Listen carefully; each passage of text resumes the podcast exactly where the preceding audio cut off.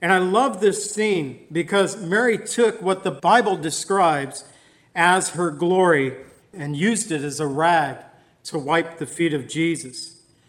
But in the process of doing this, she was transferring the fragrance of Jesus onto herself at the feet of Jesus. That's what happens to each and every one of us when we sit and worship at the feet of Jesus. There is a transference of the fragrance of Christ.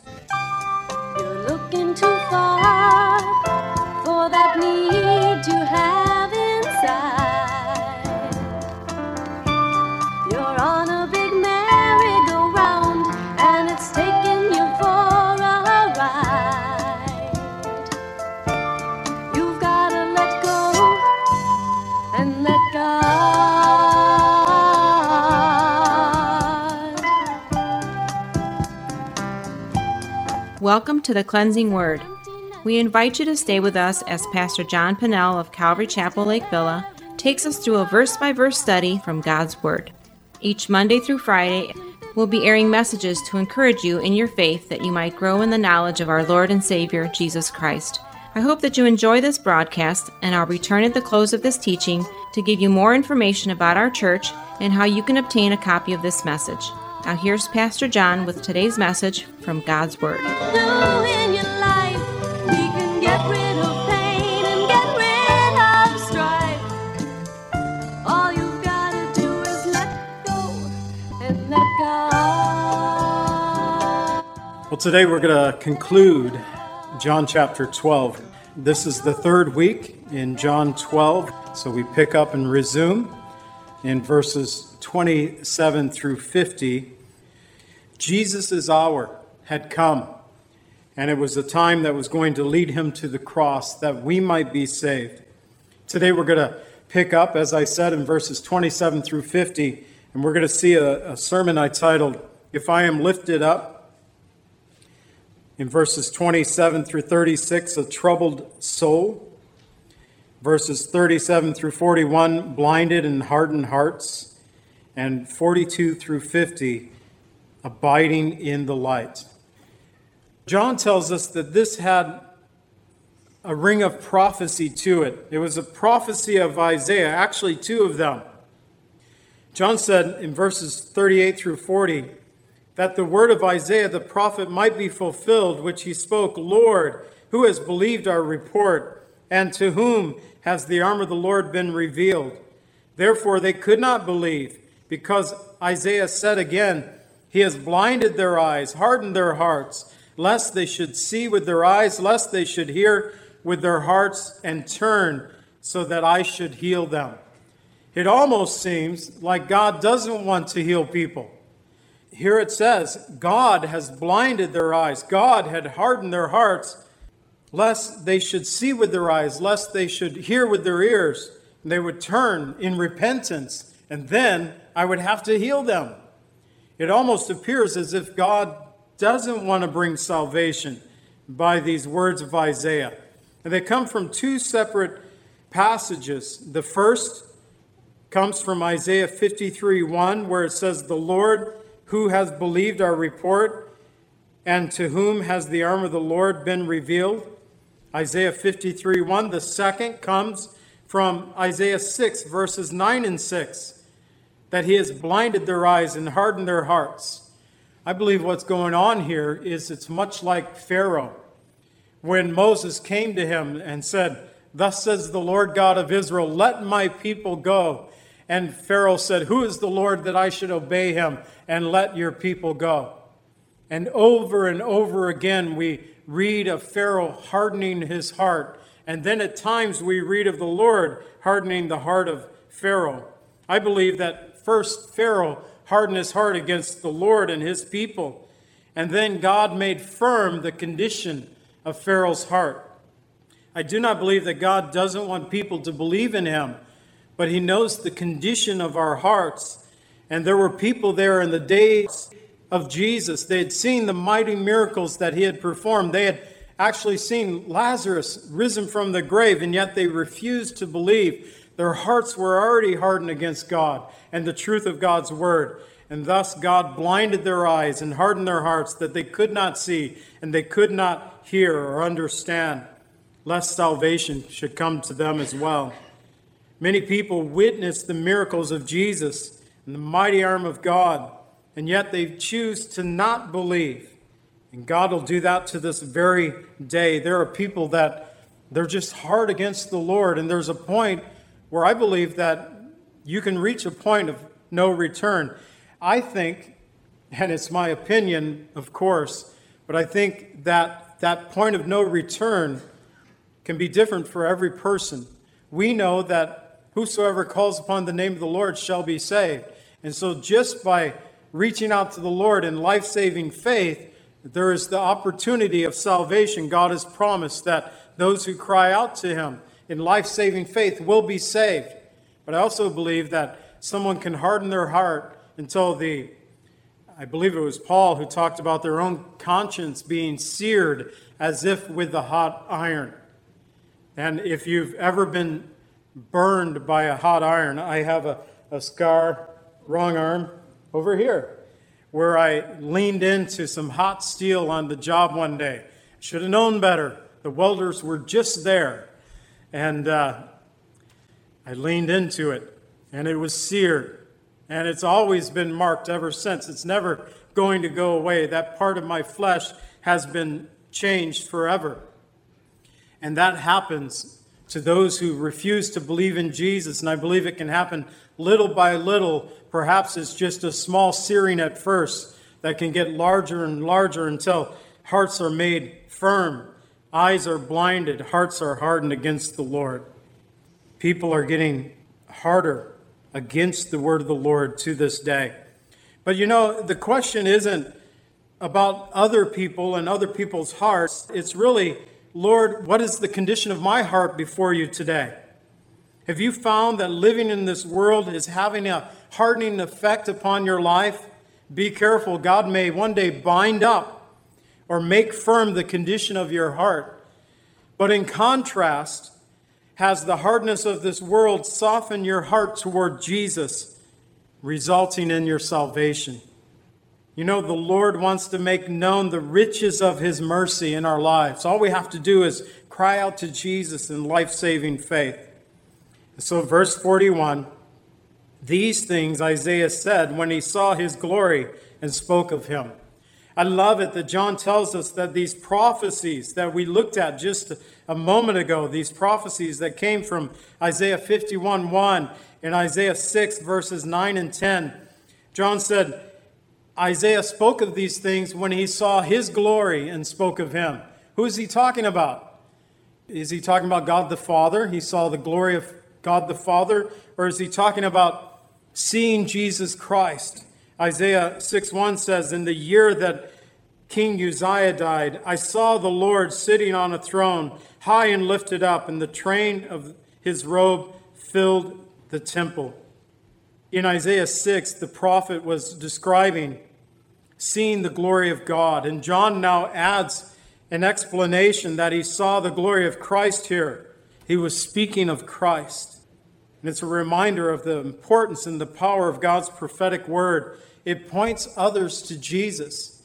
I think that's why it's so important for us to get a handle of the Word of God. I think that's why it's so important for us to memorize the Word of God. I try to help us to do that. And I, I will admit to you that I don't always remember the address, but through reading and studying the Word of God and trying to memorize Scripture, I can remember perhaps at least the important sections of the Word that when I'm speaking to others, I'm able to share the Word of God with them.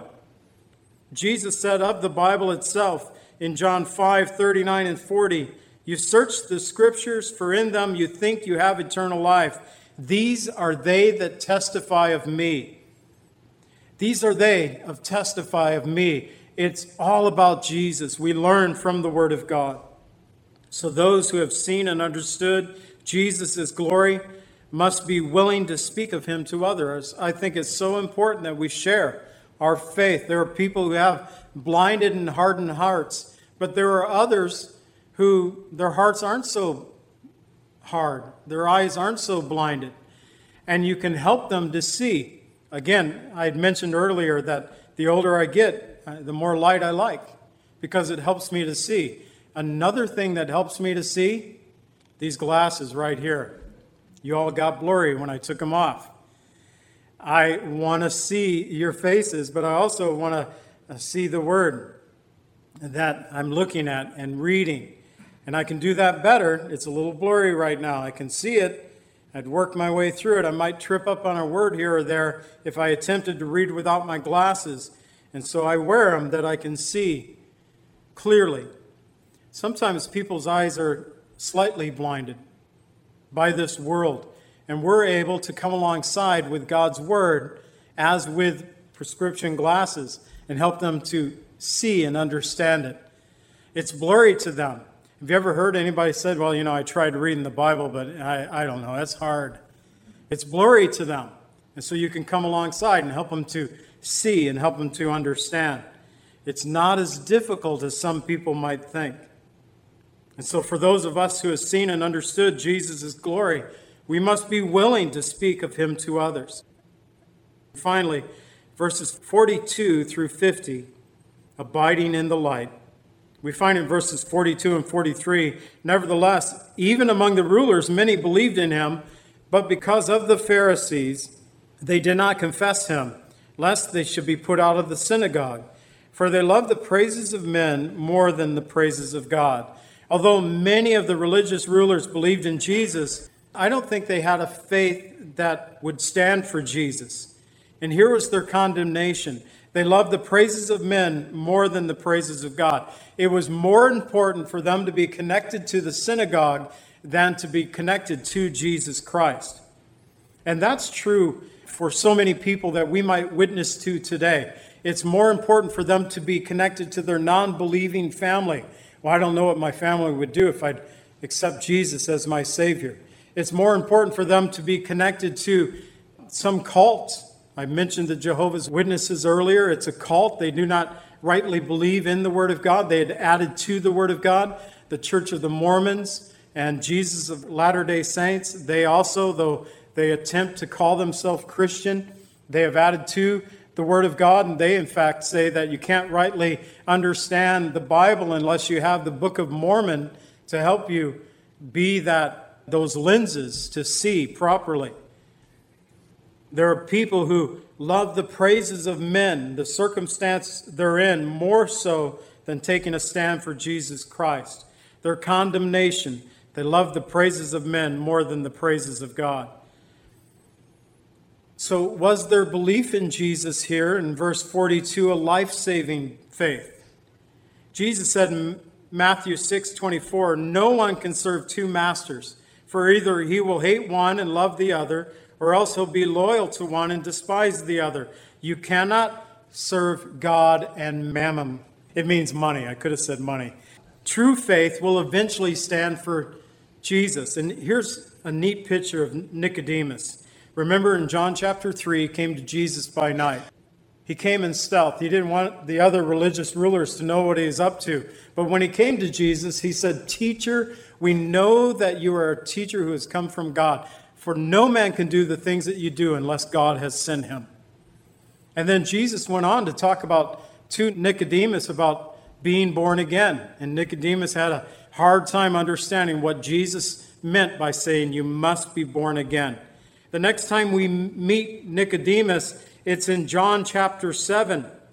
And it's when the religious rulers are condemning Jesus in their uh, Sanhedrin court. So we think of 71 people gathering together, 71 judges of Israel gathering together to bring condemnation against Jesus. And Nicodemus stood up and said, You know, you guys are being unfair. How can you judge someone unless you first hear him?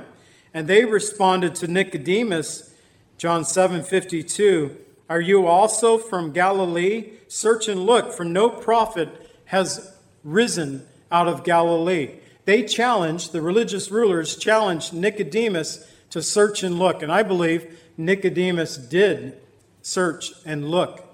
And he discovered the truth about Jesus Christ because the next time we read of him, He comes alongside Joseph of Arimathea, and he's helping to bury the body of Jesus. When Jesus' disciples are in hiding, Nicodemus takes a stand for Jesus. I believe true faith will eventually cause us to stand up for Jesus. I got to tell you, when I was in high school a couple of years ago,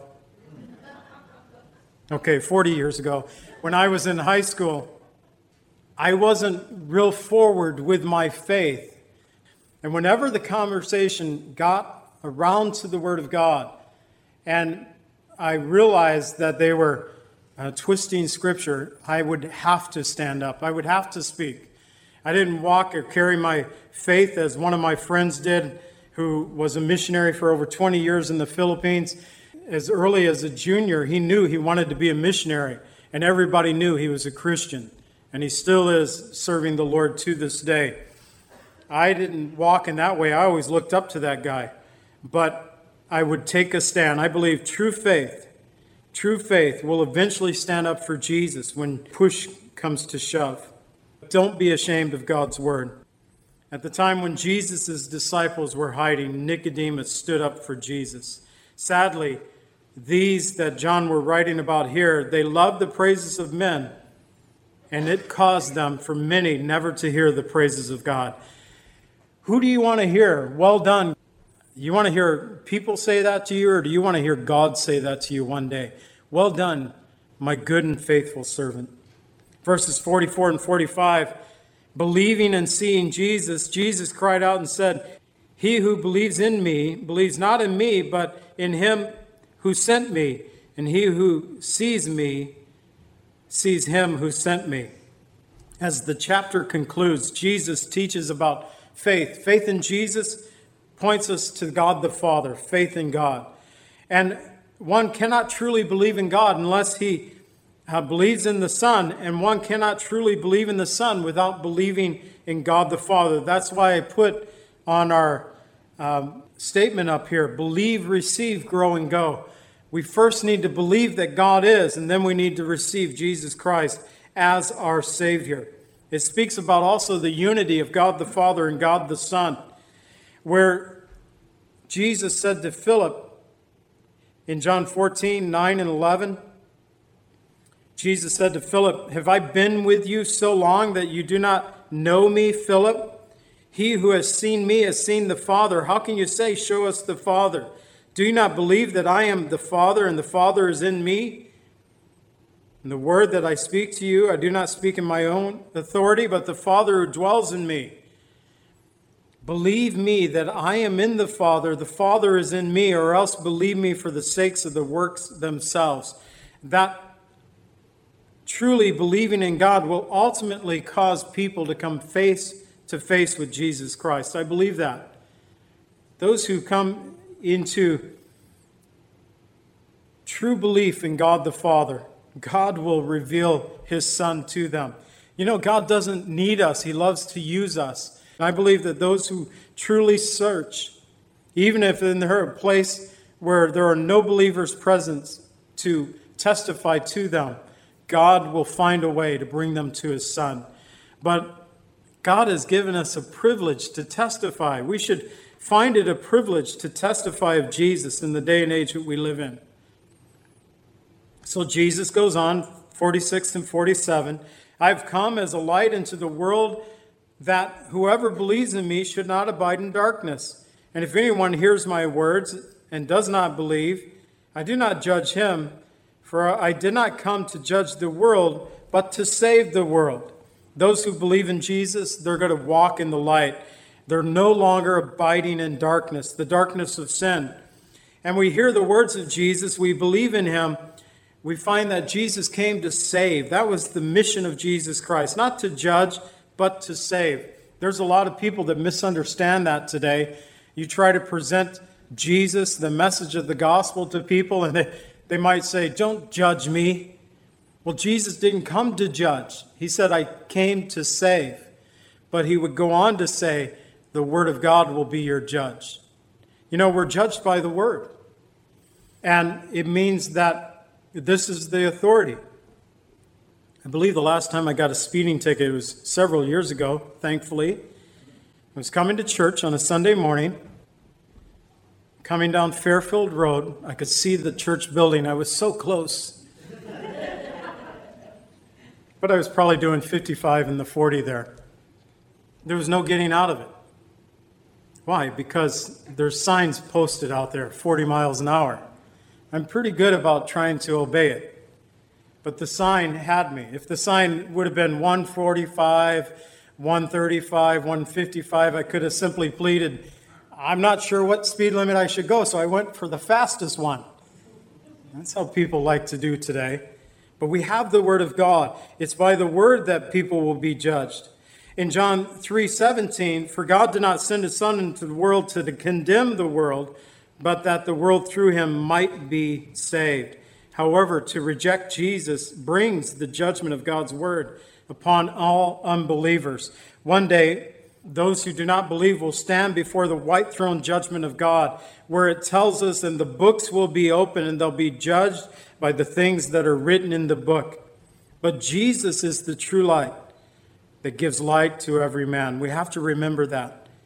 And so the authority, verses 48 through 50, the final three verses, he who rejects me and does not receive my words has that which judges him. The word that I have spoken will judge them in the last day. For I have not spoken in my own authority, but the Father who sent me gave me a command, what I should say and what I should speak. And I know that his command is everlasting life. Therefore, whatever I speak, just as the Father told me, so I speak. At Jesus' first coming, he did not come to judge, but to bring salvation, to bring everlasting life. And that salvation has come by the command of God. God wants to see us saved. God demonstrates his own love toward us that while we were yet sinners, Christ died for us, Romans 5 8. And a person's salvation is, is going to be based upon their obedience to the Word of God, not their own opinion about how they think salvation should happen, but what the Bible should say. Another thing that I will mention in our prophecy update this month, coming up in September, there's a church out in California. They got rid of their location that they could go to a location where they might serve beer while the preacher's preaching. In fact, the preacher joked that get one or two beers in someone and I'm a better preacher. That's sad, but here's what is worse. They talked about this all inclusiveness. No matter your background, no matter your lifestyle, no matter your faith, come to this church because we will not have any hurtful theology. And my thought is what if the theology, theology means the study of God? What if it's right theology? Although it hurts us sometimes, if it's theology, if it's right, and if it's truth, too bad on our part. We're going to be judged by the theology of God's word. We're going to be judged by the truth of God's word. Whether it's hurtful in the sight of man, it doesn't matter. One day we'll be judged by the written word of God. And a person's salvation, it's based on their obedience to the Word of God. And the Word of God teaches us that salvation comes through faith in Christ alone. Thankfully, Jesus came the first time to not bring judgments, but salvation and everlasting life. In John 20, 31, it says, These were written that you might believe that Jesus is the Christ, the Son of God, and that by believing you may have life in his name. And so those who abide in the light of Jesus Christ, they need not worry about the judgment of God. And that's one thing that I've seen in ministry that there are many faithful followers of Jesus Christ who have a dread fear of the coming judgment of God. And the Word of God teaches us that we should not have such dread fear. Why? Because we've placed everything upon Jesus. It's not our works, it's His work that brings our salvation. And so in Him we need to put our trust. Thank you, Lord, for your word and for what it's taught us today. And I pray, Lord, that you would just help us to walk in the light as you are in the light. It's my prayer for us this day. And I pray, Father, that if there is one who is in need of prayer today, that they would come and just seek your face. If there is one who, Lord, has never asked you to be the Lord and Savior of their life. Lord, perhaps they have been worrying a bit about the coming judgment, and Lord, you've already saved them. Lord, whatever the prayer need might be, I pray that they'd be willing to come and lay it at your feet. This day we pray in the name of Jesus. Amen.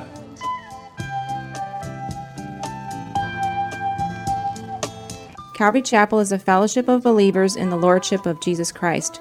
Our greatest desire is to know Christ and to be conformed into his image by the power of his Holy Spirit. If you would like more information about Calvary Chapel, or if you would like a copy of today's message, please contact us at 847 265 0646. That's 847 265 0646. Thank you so much for joining us today, and may the Lord richly bless you as you worship him today.